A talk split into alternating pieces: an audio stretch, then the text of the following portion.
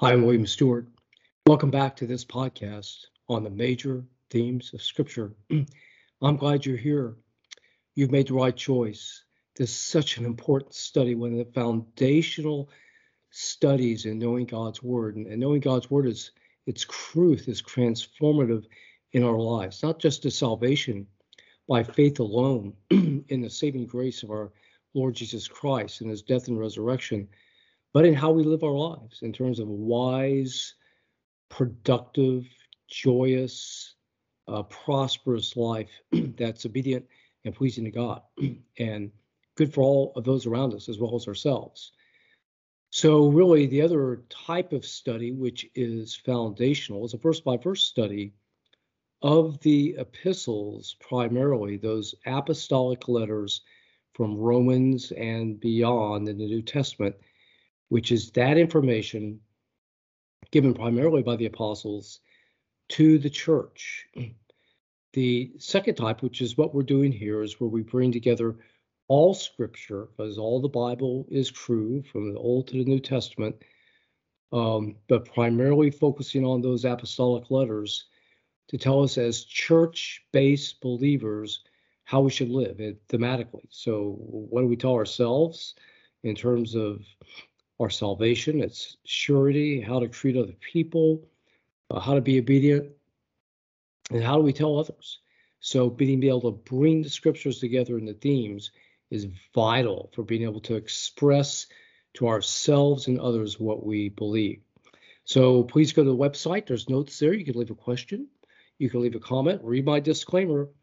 Remember, I, as I've said before, I'm not a real theologian, I'm a physician that spent years studying scripture in the original language and, and other theologians to try to bring together these thoughts, these themes in a succinct way, so that by the end of this course, you will have, be grounded in the thematic knowledge of the Bible, uh, what you need to, uh, a good basis and foundation uh, to um, uh, continue your own study of Scripture.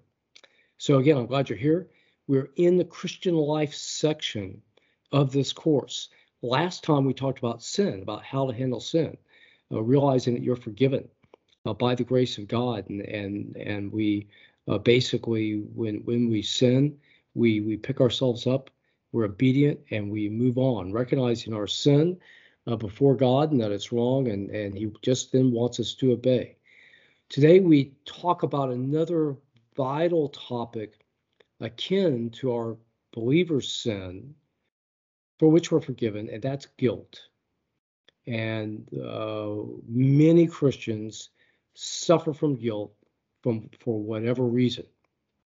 How do we know this? Well, Teleios, our foundation, has done two surveys, one among adults in a well taught Christian church, well taught Bible believing church, and found that 70% of those Christians had some level of guilt.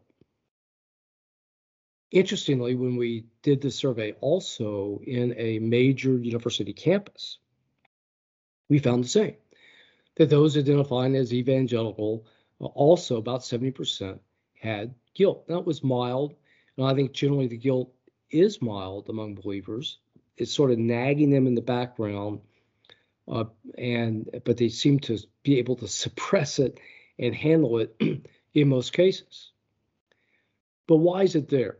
And I think a lot of it comes, uh, well, on basically three major reasons. We found this in our survey before in the Bible believing church. That one, some just don't, don't believe Christ. They haven't yet come to salvation. And, and in this church, that was about 5%. So, yes, we know the Spirit convicts, John 16, unbelievers to come to know Christ. In this case, guilt's a good thing because the Spirit's nudging them, trying to get them to accept Christ by faith to their salvation. The second group are those who fear they can lose their salvation. Yes, they've came to faith by grace alone, but woo, they could do something and they could God could just take it away. Now, for those of you who have followed this podcast, we know that's not true.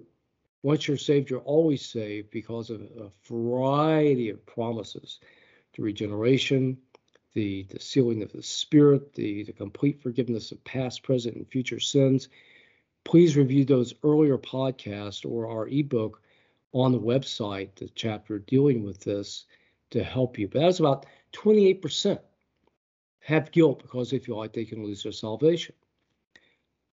The other big percent, which was about 40%, was feeling like they had caused or, or, or brought it God's displeasure for some reason. They knew they were saved by grace, they knew they were secure, but they've done something that's making them feel bad that somehow they think disrupted the relationship.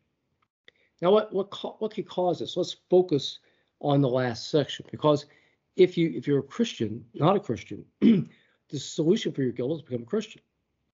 If you believe that you could lose your salvation and, and fear this, so you're you're it heightens your guilt for no matter what you do because you feel like you may lose your salvation. The the solution is be secure in your salvation. So for the for the other group, uh, at least the initial step, you may still feel guilty after that. For the other group about God's displeasure, what could cause this? Well, I think as we talked about last week, it is a lack of knowledge of God's word. I think so often people are fearful